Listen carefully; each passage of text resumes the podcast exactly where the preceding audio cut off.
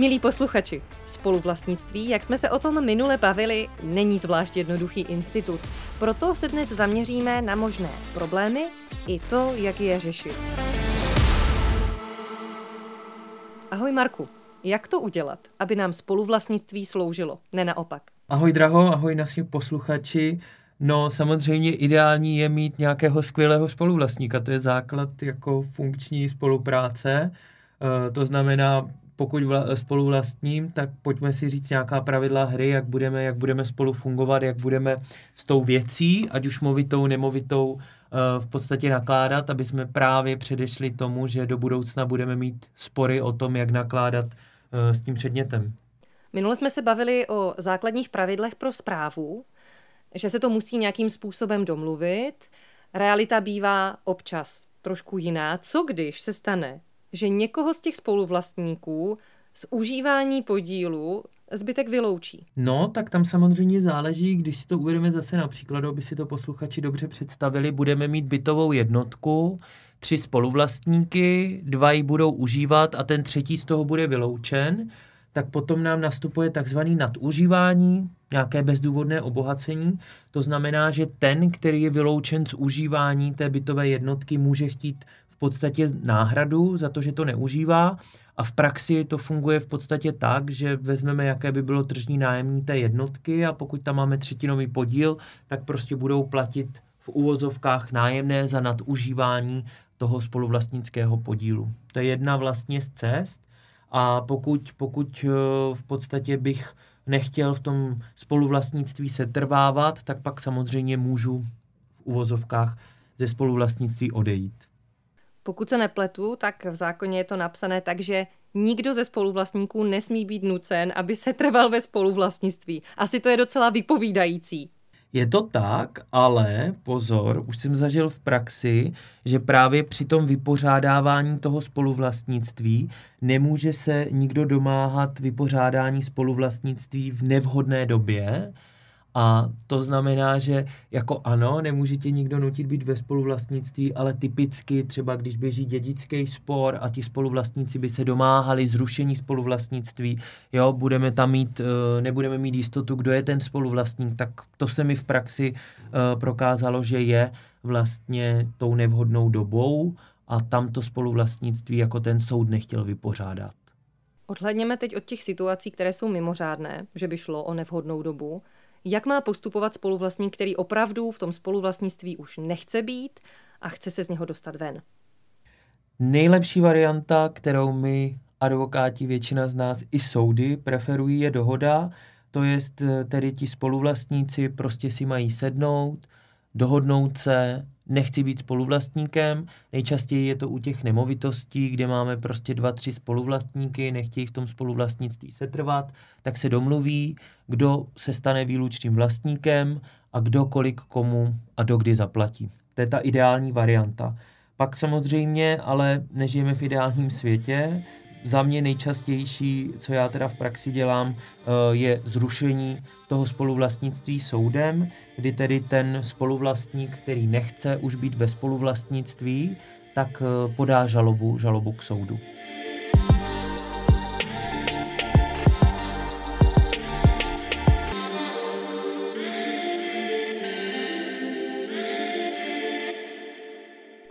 Tomu se dostaneme a budeme to probírat podrobněji. Ještě mě napadlo, dá se z toho vyvázat třeba trošičku elegantněji, rychleji a, a dřív?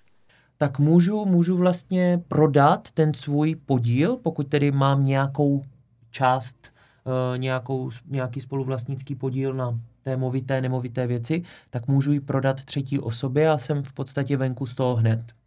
Jaká to má uh, rizika, jaké to má výhody?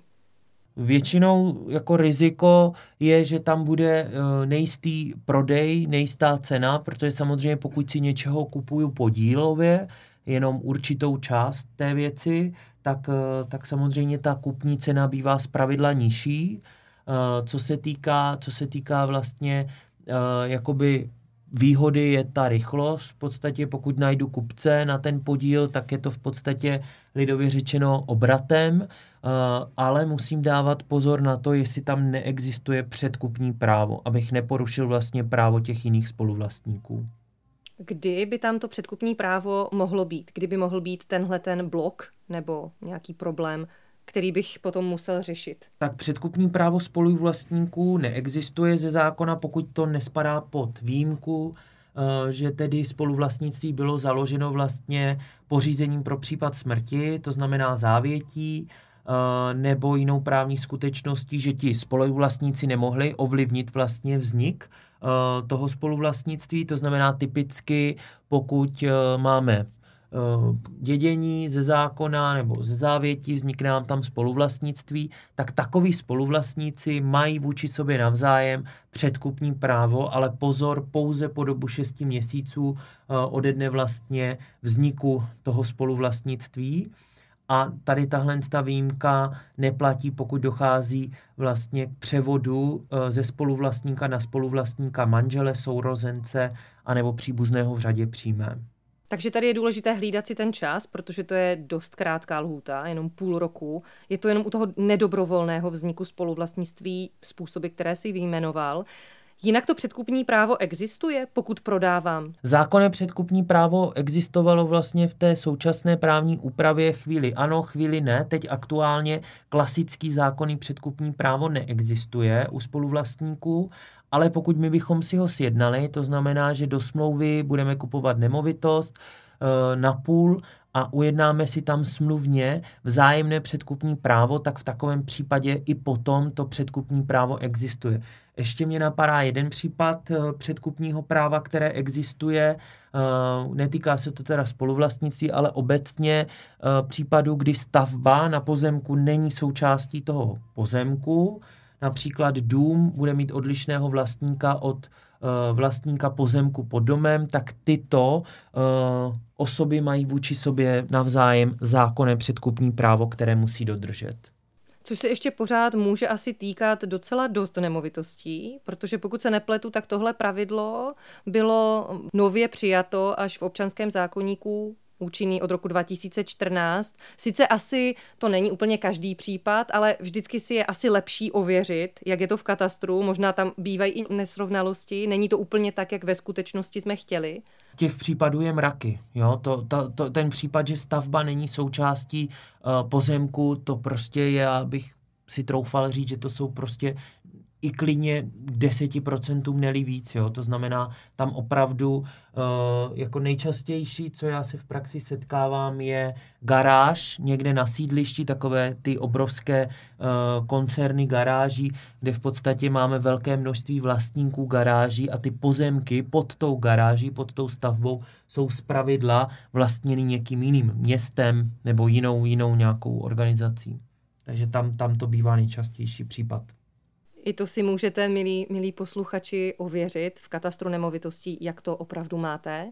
Když se posuneme tedy k tomu zrušení a vypořádání, jaké obecně všechny varianty přicházejí v úvahu? Všechny myslitelné, možná bez ohledu na to, jestli jsou reálné nebo ne, potom si řekneme, které se v praxi opravdu velice často využívají. První případ eh, je v podstatě ta dohoda, to znamená, že se tedy, jak jsme bavili se před chvíli, eh, ti spoluvlastníci dohodnou. V případě, že se spoluvlastníci nedohodnou, tak o něm musí rozhodnout soud. To znamená tedy, že já jako spoluvlastník podám žalobu k soudu, aby rozhodl a zrušil to spoluvlastnictví.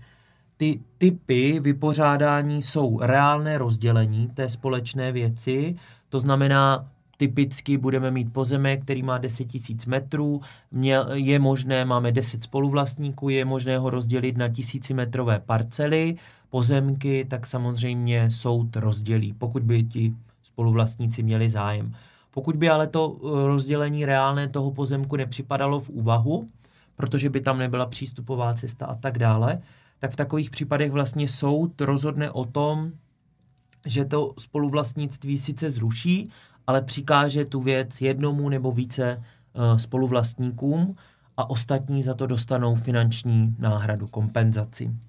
A třetí způsob, pokud ani toto nebude možné, tak uh, v podstatě nám tam potom naskakuje dražba. Jo? To znamená, že uh, dochází, dochází vlastně k prodeji formou vlastně dražby. Je to výhodné pro ty spoluvlastníky? Není lepší, když už se tedy neprojde přes ty první dvě varianty, reálné rozdělení, ani to, že by jeden dostal tu, tu věc a zbytek by byl vyplacen. Není lepší teda z toho úplně odejít, z toho soudního sporu a prodat si to po vlastní ose? Eh, můžeš si to prodat po vlastní ose, pokud tam nemáš právě ty výjimky z těch předkupních práv, ale, ale v podstatě uh, prodáš to zpravidla za nižší cenu, protože ten kupující tuší, že tam bude nějaký spor ohledně toho vypořádání, ohledně užívání toho, té, spoluvla, té věci ve spoluvlastnictví, takže jako zpravidla tam je minimálně desetiprocentní rozdíl k té tržní ceně. Takže i přesto, že by to šlo přes soudní dražbu, tak to, co se týče výtěžku, dává smysl. Přesně tak, no. Ale jako, jako za mě, eh, když prostě, nebo aspoň já to tak v praxi vlastně dělám, pokud se ty strany jako nedohodnou a hrozil by ten soudní prodej, uh, nějaká dražba, tak v podstatě za mě je lepší, když se všichni domluví a řeknou OK, prodáme si to sami, pojďme si najít prostě nějakou realitní kancelář, podíly máme jasně daný, pojďme si dát vlastně nějaká pravidla, jak budeme s tou uh, věcí vlastně nakládat, za kolik se prodá, jestli se bude snižovat cena a tak dále, protože vždycky, aspoň z mých zkušeností, se uh, ten prodej v podstatě přes realitku jako realizuje jednodušeji než v nějakým soudním řízení. Možná někteří spoluvlastníci budou donucení k jednání až pod tlakem toho, že tam hrozí soudní jednání nebo soudní řízení a vlastně ví, že není cesty zpět a je to jediná možnost, jak to dořešit. Přesně tak, přesně jak říkáš. My jsme uvažovali v případě, že jeden by tedy dostal tu věc a ostatní by byli vyplaceni s tím, že jenom jeden chce tu věc mít a vlastnit ji. Co když se ale stane, že zájemců o vlastnění celé té věci jako celku bude víc? To se taky v praxi stává. Typicky je to v podstatě při vlastnění uh, bytu, kdy v podstatě budeme mít třeba dva, dva spoluvlastníky, každý má je, stejně velký spoluvlastnický podíl, tedy jednu polovinu, tak uh, potom soud bude řešit to, komu vlastně přikáže tu jednu polovinu Uh, takže judikatura, zákon úplně neřeší ta kritéria, ale judikatura uh, vlastně soudu se k tomu nějakým způsobem dostala. Uh, takže neříkám to pořadí tak, jak to ty soudy posuzují, ale tak, jak to mám na mysli. Řeší se samozřejmě velikost spoluvlastnických podílů, to znamená, pokud někdo má uh, 80% uh, v podstatě podíl, tak samozřejmě soud by k tomu měl přihlédnout. Uh, pak samozřejmě je to historická vazba, to znamená, uh, jak ten spoluvlastník uh, k tomu v podstatě přišel k tomu spoluvlastnictví, jestli to koupil někde v dražbě, nebo naopak k tomu má nějakou citovou vazbu, jedná se o dům, kde jsem se narodil, celý dětství jsem tam žil a tak dále, takže tady tyhle ty kritéria vůbec nějakého toho ocenění, ty obliby nebo historické vazby, Potom další, další kritérium důležité je uh, potřebnost uh, pro toho spoluvlastníka. Pokud my dva spolu budeme spoluvlastnit uh, bytovou jednotku, ty nebudeš mít kde bydlet, já budu vlastnit dalších 10 bytů a budeme se o to hádat, tak z největší pravděpodobnosti, pokud splníš další kritéria, tak ten soud to přikáže tobě, protože ty si potřebuješ zajistit svoji bytovou potřebu, protože nemáš kde bydlet. Potom je to samozřejmě vůbec možnost mě Eh, jako spoluvlastníka, který chce tu nemovitost, movitost nabít do výlučného vlastnictví, eh, jestli budu mít na vyplacení, jestli prostě za jakých podmínek budu schopen tebe jako druhého spoluvlastníka vyplatit. To znamená, udělá se nějaký znalecký posudek, řekne se, jakou ta nemovitost má hodnotu a potom soud bude zkoumat, jestli já vůbec budu mít na vyplacení a pokud budu mít na vyplacení, v jaké lhutě, jak dlouho to bude trvat, jestli to bude z hypotéky placeno a tak dále. Já tím, že, tím, že to teďka řeším docela dost často v praxi, tak, eh, tak tu judikaturu mám, troufám si říct, máknutou. Eh, tam v podstatě, pokud se nám ti spoluvlastníci hádají, tak opravdu jako je pak čistě na úvaze soudu, komu, komu tu nemovitost přikáže.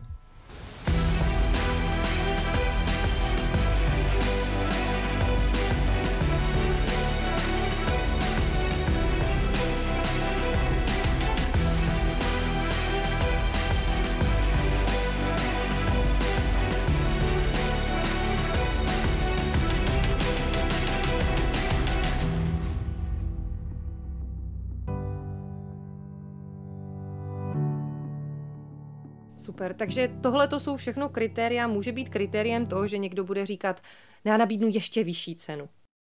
Našel jsem na to nějaká rozhodnutí, že to by úplně být nemělo, ale já teda osobně si myslím, že v podstatě ten soud by neměl, uh, to, to, to vypořádání spoluvlastnictví je vlastně odnětí, odnětí vlastnického práva, to je zásah do tvého ústavního práva vlastnit, takže tam samozřejmě můj názor je ten, že pokud budeme mít dva spoluvlastníky, tak i určitá jakoby kompetence, competition, soutěž mezi těmi spoluvlastníky musí, musí v podstatě proběhnout, protože samozřejmě ten druhý spoluvlastník, kterému bude odňato, to vlastnické právo k tomu podílu by měl dostat maximální možnou výši, i když jako ta rozhodnutí říkají, prostě není, není rozhodujícím kritériem, že ty nabídneš za ten podíl milion, já milion dvěstě, tak soud by mi to měl přiznat. Je to vlastně nějaký kompilát uh, více těch jednotlivých vlastně kritérií, které jsme si říkali, ne úplně všechny, ten zákon jakoby jich zná jako dost, k tomu přihlíží, uh, nebo k různým kritériům,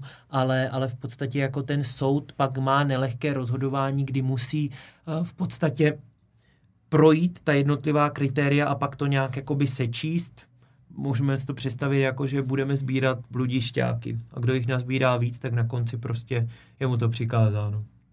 Tak úplně soudcům v tomhle nezávidím. Myslím si, že to je docela rozhodování, které ve výsledku může naštvat všechny zúčastněné, ale o tom to je. Spoluvlastnictví je opravdu náročná záležitost a není pro každého souhlasím s tebou, jak říkáš. No, spoluvlastnictví je náročná záležitost a ti soudci mají velmi těžká někdy rozhodnutí.